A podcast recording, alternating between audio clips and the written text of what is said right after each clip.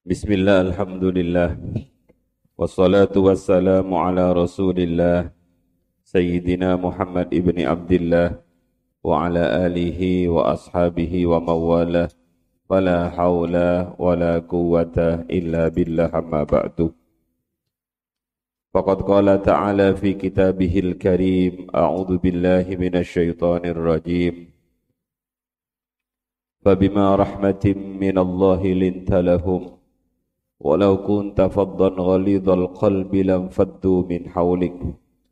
فاعف عنهم واستغفر لهم وشاورهم في الأمر فإذا عزمت فتوكل على الله. إن الله يحب المتوكلين. اللهم نور قلوبنا وقلوب جميع من جلس في مجلسنا هذا. wa qulu bajami wa qulu bajami iman sami majlisana hada. Wa qulu bajami iman nadhara majlisana hada. Binuril ma'rifah wa ilmil mukashafah wal basirah wal iman wal islam. Ya fattah ya alim iftah qulubana wa qulubahum futuhal arifin. Rabbana aftah bainana wa baina qaumina bil wa anta khairul fatihin. Amin amin ya rabbal alamin. Malam ini penutup dari ayat fabima rahmatim minallahi lintalahum sampai pada penghujung ayat fa idza azamta fatawakkal 'ala Allah innallaha yuhibbul mutawakkilin. Fa idza azamta apabila kamu sudah memiliki tekad yang kuat tekad yang bulat maka yang harus engkau lakukan adalah fatawakkal 'ala Allah tawakkallah kepada Allah. Kenapa? Innallaha yuhibbul mutawakkilin. Sesungguhnya Allah mencintai hamba-hambanya yang bertakwa.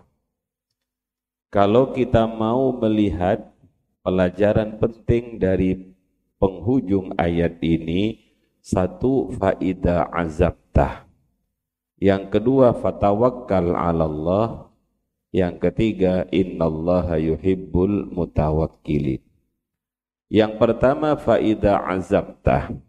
Apabila engkau setelah bermusyawarah, setelah beristikharah, sudah memiliki tekad yang kuat, tekad yang bulat untuk melaksanakan rencana-rencana yang telah kamu musyawarahkan, maka kewajiban kamu adalah fatawakkal 'ala Allah serahkan semua hasilnya kepada Allah. Dan ayat ini ditutup dengan sebuah pernyataan dari Allah sendiri, sesungguhnya Allah mencintai hamba-hambanya yang bertakwa atau hamba-hambanya yang bertawakal. Bismillahirrahmanirrahim. Dikaitkan dengan akhlak baginda Rasulullah sallallahu alaihi wasallam saya akan kisahkan satu kejadian tentang suatu saat ketika Rasulullah duduk-duduk dengan para sahabat, tiba-tiba datang seorang pemuda Ansor. Dia ingin ikut sholat bersama baginda Rasul di masjid. Begitu dia sampai di hadapan Rasulullah, dia turun dari untanya, untanya dibiarkan begitu saja. Akhirnya baginda Rasul bertanya, Mas, kenapa enggak tidak mengikat untamu itu? Kemudian pemuda ini mengatakan, Ya Rasul, saya serahkan kepada Allah. Saya tawakal kepada Allah. Allah lah yang akan menjaga unta saya. Dengan tersenyum baginda Rasul mengatakan tawakal itu bukan begitu caranya. Sini saya kasih tahu caranya. Ikat untamu itu, setelah kau ikat untamu itu, baru kau berserah diri kepada Allah. Inilah yang disebut ada usaha, ada upaya untuk menjaga unta itu. Urusan unta itu lepas, urusan unta itu hilang, itu adalah takdir dari Allah Subhanahu wa taala.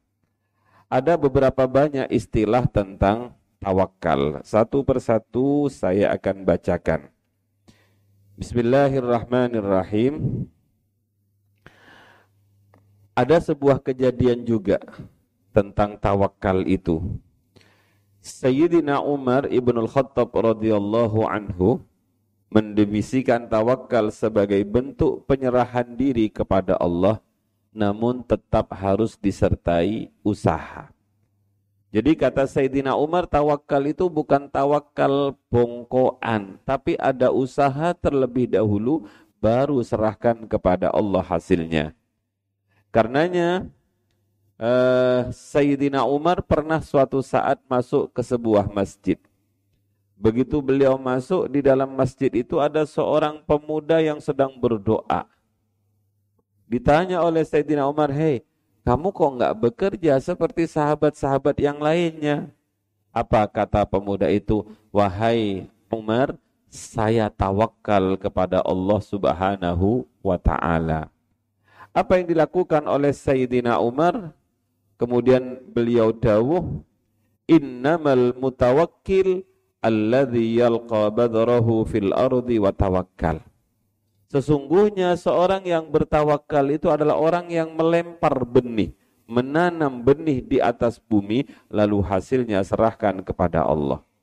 Akhirnya Sayyidina Umar menarik orang pemuda yang sedang duduk itu kemudian disuruh keluar bekerja dulu kamu baru hasilnya diserahkan kepada Allah Subhanahu wa taala. Inilah pelajaran yang sangat indah dari Sayyidina Umar. Abah Romuyai Muhammad Jamaluddin Ahmad itu diajari oleh Mbah Yai Jalil begini. Pak Jamal, biasanya manggilnya Pak Jamal. Pak Yai Jamal kalau sampean mau buat pondok, rencanakan dengan baik. Diskusikan dengan ahlinya, gambar bentuk pondoknya, hitung estimasi dananya. Setelah engkau hitung estimasi dananya dan bahan-bahannya, semuanya kau catat dalam tulisan. Setelah itu tulisannya taruh di atas meja, kemudian kau berserah diri kepada Allah Subhanahu wa taala. Jadi ada azam tah lantas fatawakal ala Allah. Namun demikian anak-anakku, ada seorang tokoh yang mendefinisikan tawakal itu dengan kata-kata begini. At-tawakkal al-i'timad 'ala Allah ay al-wusuk bihi wa raja' ar-rizqi minhu ru'yat ar-rizqi minal kasbi kufrun. Ini namanya ada yang berpendapat bahwa tawakal itu percaya dan hanya berharap kepada Allah. Mereka juga memperdapat bahwa Sesungguhnya kalau rezeki itu ditentukan oleh usaha, maka keyakinan seperti itu dinilai kufur. Maka kemudian dua pendapat yang saling berbeda ini, yang satu mengatakan usaha, yang satu jangan usaha, serahkan diri kepada Allah, sehingga sebagian ulama mengatakan At-tawakkal at-tawakkul tarkul kasbi i'timadan 'ala Allah taala. Tawakal itu meninggalkan kerja, meninggalkan usaha karena percaya kepada Allah. Ini kalau ngajinya agak sedikit ngantuk bahaya. Wis tawakal pada Allah naik alhamdulillah enggak naik ya juga alhamdulillah sudah serahkan saja kepada Allah. Besok ujian le pun bah terserah Allah. Nik wayai sakit sakit, nik wayai boten sakit boten sakit tak cewer kupingmu. Sehingga dalam dunia tasawuf itu anak-anakku tawakal itu ada tawakalnya orang-orang ammah, ada tawakalnya orang-orang khosoh. Ada tawakalnya orang kebanyakan seperti saya dan kalian. Tawakal kita orang-orang umum seperti itu bekerja terlebih dahulu baru berserah diri kepada Allah. Dan inilah yang diajarkan oleh Sayyidina Umar. Lemparkan benihmu ke muka bumi, tunggu hasilnya. Itu namanya usaha. Kanjeng Nabi juga mengajari sahabatnya, ikat untamu baru berserah diri kepada Allah. Ini namanya tawakalnya orang-orang umum. Kebanyakan umat baginda Nabi seperti itu. Jadi bekerja, kemudian hasilnya serahkan kepada Allah. Belajar, kemudian hasilnya serahkan kepada Allah. Tapi ada orang-orang khusus, wali-walinya Allah, para kekasih-kekasihnya Allah, yang makomnya sangat amat tinggi, beliau-beliau ini sudah meninggalkan bekerja. Dalam bahasanya tarkul kasbi. Meninggalkan bekerja kenapa? I'timadan Allah Ta'ala. Karena tetanggenan percaya betul kepada Allah Subhanahu wa Ta'ala. Kalau kalian pernah ngaji hikam di awal-awal itu, kemudian dalam dunia bekerja ini anak-anakku ada dua makom. Yang satu disebut makom kasab, yang kedua disebut makom tajrid. Apa? Makom kasab dan makom tajrid. Makom kasab itu apa? Bekerja, baru hasilnya nunggu dari Allah Makom tajrid itu apa? Dia tidak bekerja. Kenapa? Dia nunggu dari Allah. Ini gak boleh kamu naik-naik sendiri. Aku saiki makom tajrid, gak usah bekerja. Enggak. Ukuran makom tajrid itu begini sederhananya. Kalau kamu ingin mengukur orang apakah orang itu di makom tajrid, maka kalau dia lapar dia tidak ngeluh. Kalau dia tidak punya dia tidak minta-minta. Jadi jangan mentajrid-tajridkan dirinya, tapi ketika lapar dia ngomel. Ketika haus dia minta kepada orang lain. Itu namanya belum tajrid. Lah, wali-walinya Allah itu sudah sampai pada makom seperti itu. Karena dan Allah. Ada seorang walinya Allah. Ketika beliau membaca A'udzu Wa ma min dabbatin fil ardi illa 'ala Allahi rizquha wa ya'lamu mustaqarraha wa mustauda'aha kullum. Walinya Allah ini ingin ngetes ayat ini. Ayat ini gimana prakteknya? Kalau saya nggak bekerja, kalau saya tidak mencari, saya ingin tahu bagaimana cara Allah memberi rezeki pada saya. Akhirnya dia minta antar kepada murid-muridnya, ayo nak tolong antar saya ke dalam sebuah gua yang gelap. Nanti di gua itu ikuti perintah saya. Akhirnya setelah sampai dalam sebuah gua yang gelap, jauh dari pemukiman, sang guru ini mengatakan, ikat tangan saya. Ikat kaki saya yang kuat. Kemudian tinggalkan saya jauh-jauh, jangan kau datang ke sini setelah seminggu baru kamu datang ke sini. Saya ingin tahu bagaimana caranya Allah memberi rizki pada saya. Ini orang hebat ini. Akhirnya diikat tangannya, diikat kakinya. Sebelum santri-santrinya pulang, saya, saya lakban mulut saya. Biar saya nggak jerit-jerit. Dilakban mulutnya. Santrinya itu mikir-mikir, gimana kiai ini nanti mati betul kiai ini, nggak makan betul kiai ini. Wah, keluarlah santri-santrinya karena disuruh oleh gurunya. Karena gurunya ingin ngetes ayat itu. Kamu gak usah ikut-ikutan seperti ini. Belum makomu itu. Anak-anakku apa yang terjadi? Begitu satu hari beliau tidak makan, tidak minum. Malam hari hujan deras. Kata dia, betul kan? Gimana caranya Allah memberi makan saya di tempat yang terpencil yang tidak ketahuan oleh orang ini? Tiba-tiba ada hujan amat sangat deras. Dalam hatinya, ah hujan lagi, nggak mungkin ada orang yang datang ke sini. Eh ternyata anak-anakku ada kafilah pedagang yang lewat dekat gua itu kehujanan lari berteduh masuk ke dalam gua. Karena gelap guanya, maka para kafilah orang-orang yang berdagang ini menyalakan api unggun untuk menghangatkan tubuhnya. Begitu api unggun sudah menyala, tiba-tiba ada bayangan di pojok gua itu. Ada bayang-bayang. Ayo kita dekati. Kata ketua pimpinan rombongan itu.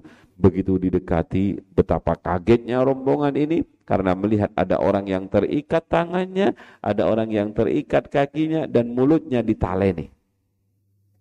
Spontan ketua rombongan ini mengatakan, Inna lillahi wa inna ilaihi roji'un. Ini ada korban perampokan. Pasti ini adalah juragan yang dirampok, kemudian diikat di sini, dibuang di sini. Kasihan dia. Ayo dilepas kakinya, dilepas tangannya. Akhirnya dilepas dengan pisau, talinya itu dilepas, kakinya juga dilepas.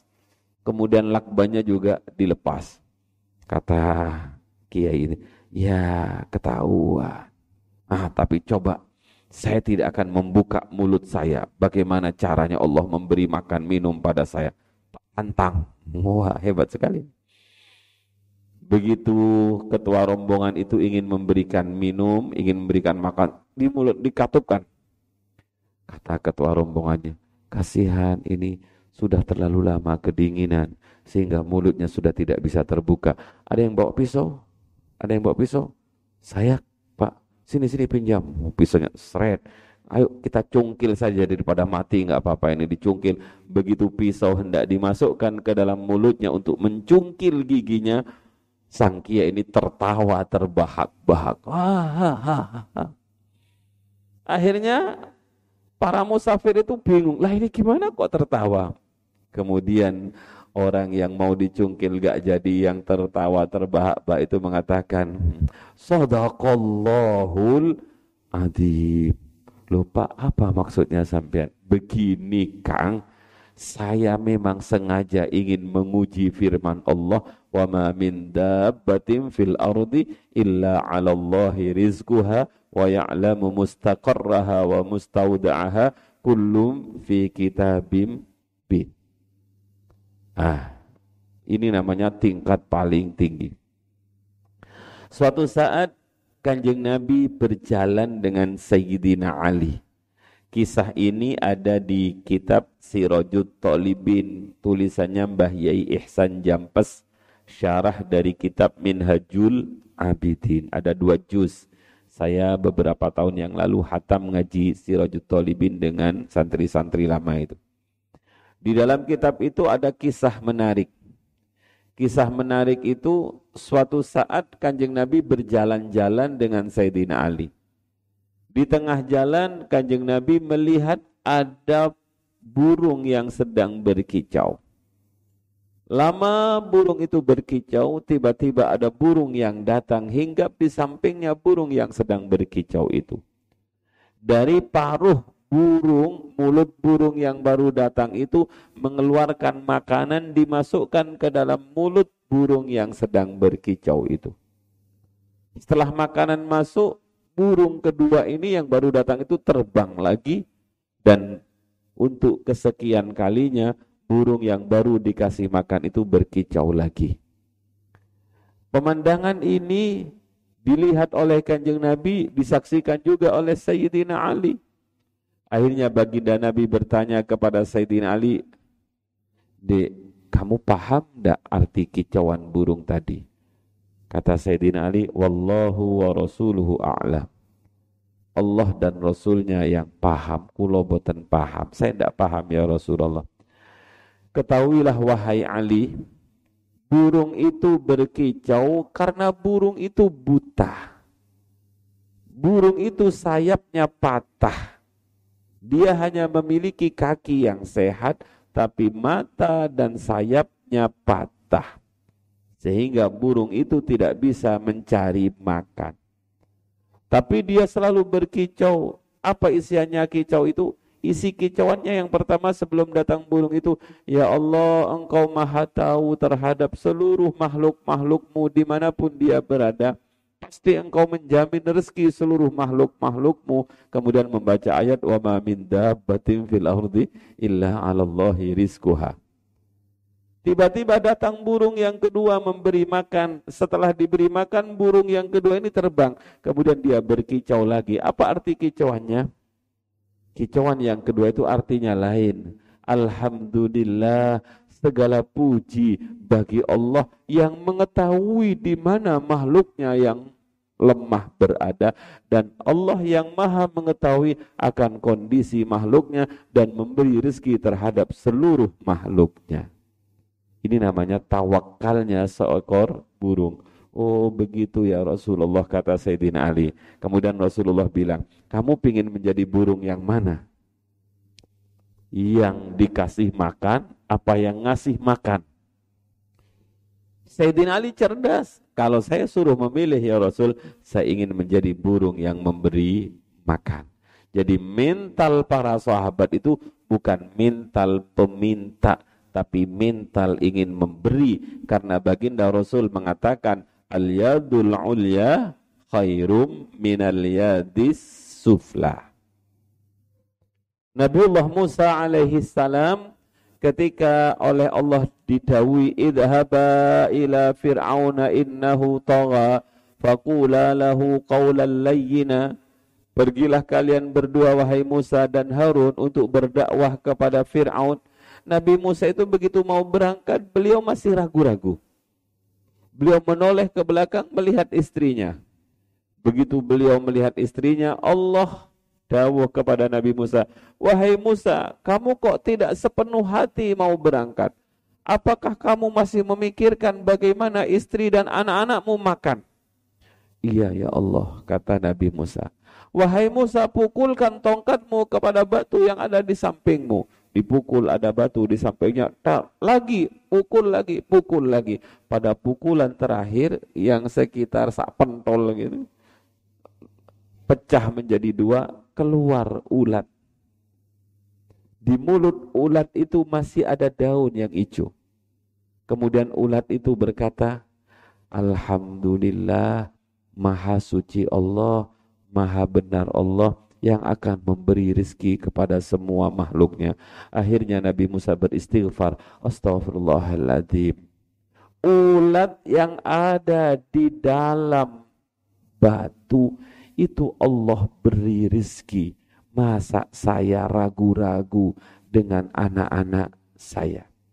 Jadi anak-anakku nanti kalian kalau sudah besar Imam Al-Ghazali Abu Hamid bin Muhammad bin Muhammad Al-Ghazali itu menulis bahwa rintangan dalam beribadah yang paling berat adalah urusan rezeki Berapa banyak orang ibadahnya kocar kacir gara-gara mikir rezeki. Berapa banyak orang yang meninggalkan sholat gara-gara rezeki. Berapa banyak orang yang tidak sholat malam gara-gara rezeki. Berapa banyak orang yang tidak berpuasa gara-gara rezeki. Padahal kata Imam Ghazali, urusan rezeki itu hanya satu. Tawakal berserah diri kepada Allah. Maka kita ingat pengajian kita yang kemarin sebelum bulan Maulid itu ketika Allah menciptakan kita di dalam perut ibu ditulis apa saja yang ditulis itu? Ditulis apakah kita ini menjadi orang yang syakiyun am sa'idun? Apakah menjadi orang yang beruntung atau orang yang merugi, celaka? Juga ditulis oleh Allah perintah kepada malaikat untuk menulis rezekinya. Allah perintahkan kepada malaikat untuk menulis ajalnya. Semua ajal kita, semua rezeki kita, semua yang kita butuhkan itu sudah ada catatannya masing-masing. Maka yang paling indah dalam hidup ini adalah berserah diri kepada Allah. Faida azamta fatawakkal 'ala Allah. Innallaha yuhibbul mutawakkilin. Ada seorang tokoh sufi yang bernama Abu Yazid Al-Bustami. Ketika beliau ditanya tentang tawakal, beliau mengatakan min aina ta'kul? Dari mana engkau makan? Faqalah Abu Yazid kemudian menjawab, Maulaya yut'imul kalba wal hinsir. Afatara alla yut'ima Aba Yazid. Jadi ketika Abu Yazid itu ditegur oleh seorang, Hai hey Abu Yazid, dari mana kamu akan makan? Makanya kadang-kadang orang cari mantu ini, eh gak usah mantu ambek santri. Lapo, mau dikasih makan apa anak kita kalau kawin ambek santri? Ya terserah kalau anaknya dulu makan dedek ya kita kasih makan dedek gitu. Kalau makan rumput ya kita kasih makan rumput. Mau dikasih makan apa ya dikasih makan nasi. Dari mana? ketika ada orang bertanya dari mana anak saya akan diberi namakan oleh alumni Al-Amanah misalnya. Alumni Al-Amanah Putra itu dari mana? Hah, apal Quran, makan tuh Quran. Apal Alpiyah. Hmm, memangnya hidup hanya bisa dengan Alpiyah apa? Makan tuh kitab kuning. Eh, dia nggak tahu ya Abu Yazid Al-Bustami, seorang tokoh sufi itu pernah ditanya, hey Abu Yazid, dari mana kamu makan? Maka Abu Yazid mengatakan, Allah Tuhan saya memberi makan anjing, memberi makan babi, memberi makan hewan-hewan rendahan. Apakah kamu tidak yakin saya tidak akan diberi makan oleh Allah? Anjing saja diberi makan oleh Allah. Babi saja diberi makan oleh Allah. Teruskan, cacing saja di dalam apa, di dalam tanah diberi makan oleh Allah. Kucing saja ada di dalam kurung itu dikasih makan oleh Allah lewat bagus. Paham ya? Lele itu diberi makan, semuanya diberi makan. Apakah kamu masih ragu-ragu kalau saya Abu Yazid tidak akan diberi makan? Urusan kita beribadah. Makanya setiap pagi kata Hatim Al-Asom, setan itu akan datang meniupkan kata-kata pengacau kepada telinga kita itu. Kata Abu ya katanya Hatim Al-Asom bin Alwan itu mengatakan begini. Ya Hatim, mada ta'kul? Wa mada talbas? Wa aina taskun? Jadi setiap pagi anak-anakku setan itu akan membisikkan di telinga semua umat Nabi Muhammad. Pertama, mada takul, apa yang akan kau makan? Wa mada talbas, apa yang akan kau pakai? Wa aina taskun, di mana engkau akan bertempat tinggal. Maka banyak orang yang tertipu dengan pertanyaan setan ini sehingga hidupnya hanya berpikir tentang makan, pakaian dan tempat yang kita kenal dengan istilah sandang, pangan, dan papan. Berapa banyak orang yang hanya sibuk ngurusi sandang, pangan, papan, tidak sibuk mengurusi ibadahnya pada Allah. Maka Ibnu Athaillah dari menyindir kita, sibuklah kamu dengan sesuatu yang diperintah oleh Allah, jangan sibuk dengan sesuatu yang sudah ditanggung oleh Allah. Paham? Sibuklah dengan sesuatu yang diperintah oleh Allah. Jangan kau sibuk dengan sesuatu yang sudah ditanggung oleh Allah. Apa yang sudah ditanggung itu? Rezeki.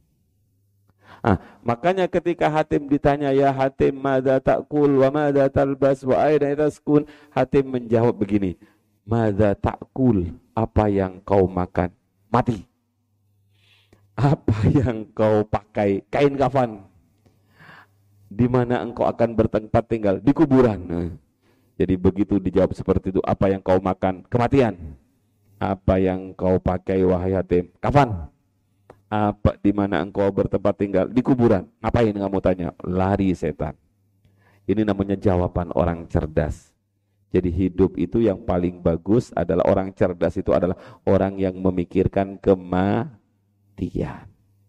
Tidak memikirkan makan ada kata-kata yang saya nggak sampai nggak sampai hati untuk mengatakan, tapi saya katakan juga lah biar kalian pernah paham. Orang yang hidupnya hanya berpikir tentang apa yang akan masuk ke dalam perutnya, yakni makanan, maka kualitas dia tidak tidak beda jauh dengan apa yang keluar setelah engkau makan. Gak enak ngomongnya begini, gak enak. enak. Jadi kalau hidup itu hanya berpikir tentang apa yang akan dimasukkan ke dalam perut maka kualitasnya ya tidak beda jauh dengan apa yang keluar dari setelah makan santri kok ngurusi makan makan turu makan. Bismillahirrahmanirrahim. Sebagai penutup anak-anakku uh, saya bilang tadi bahwa tawakal itu ada tawakal amah, ada tawakal khosah. Sebagai penutup, kanjeng Nabi pernah dawuh begini tentang tawakal. Lau annakum tawakkaltum ala Allahi haqqa tawakkulih la razaqakum kama yarzuqut tayrah taghdu himasan wa taruhu bitonan rawahu at-tirmidzi saya ulangi. Law annakum tawakkaltum 'ala Allahi haqqa tawakkuli.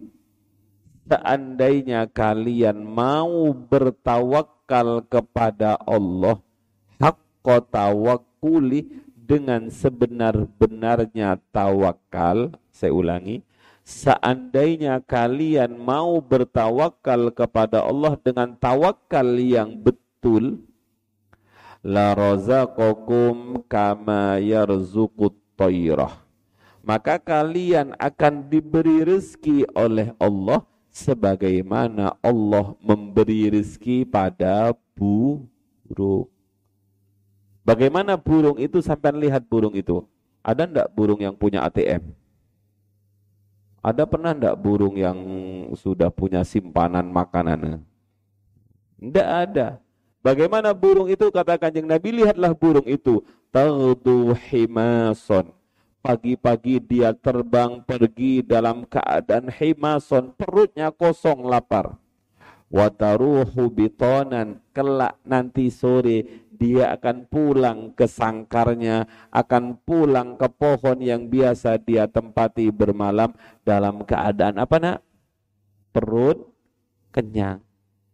Jangan kalah dengan burung. Burung tidak punya ATM, burung tidak punya BCA, burung tidak punya tabungan, burung tidak tapi nggak ada juga burung yang punya cicilan utang sepeda motor gitu.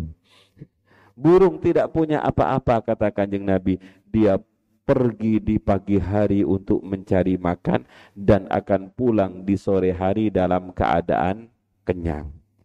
Uh, saya kira itu mari berserah diri kepada Allah kalau kita ingin dicintai oleh Allah. Dan cukuplah kepada Allah kita menyerahkan diri kita sebagaimana dawuhnya Allah wa kafa billahi wakila. Wa kafa billahi wakila.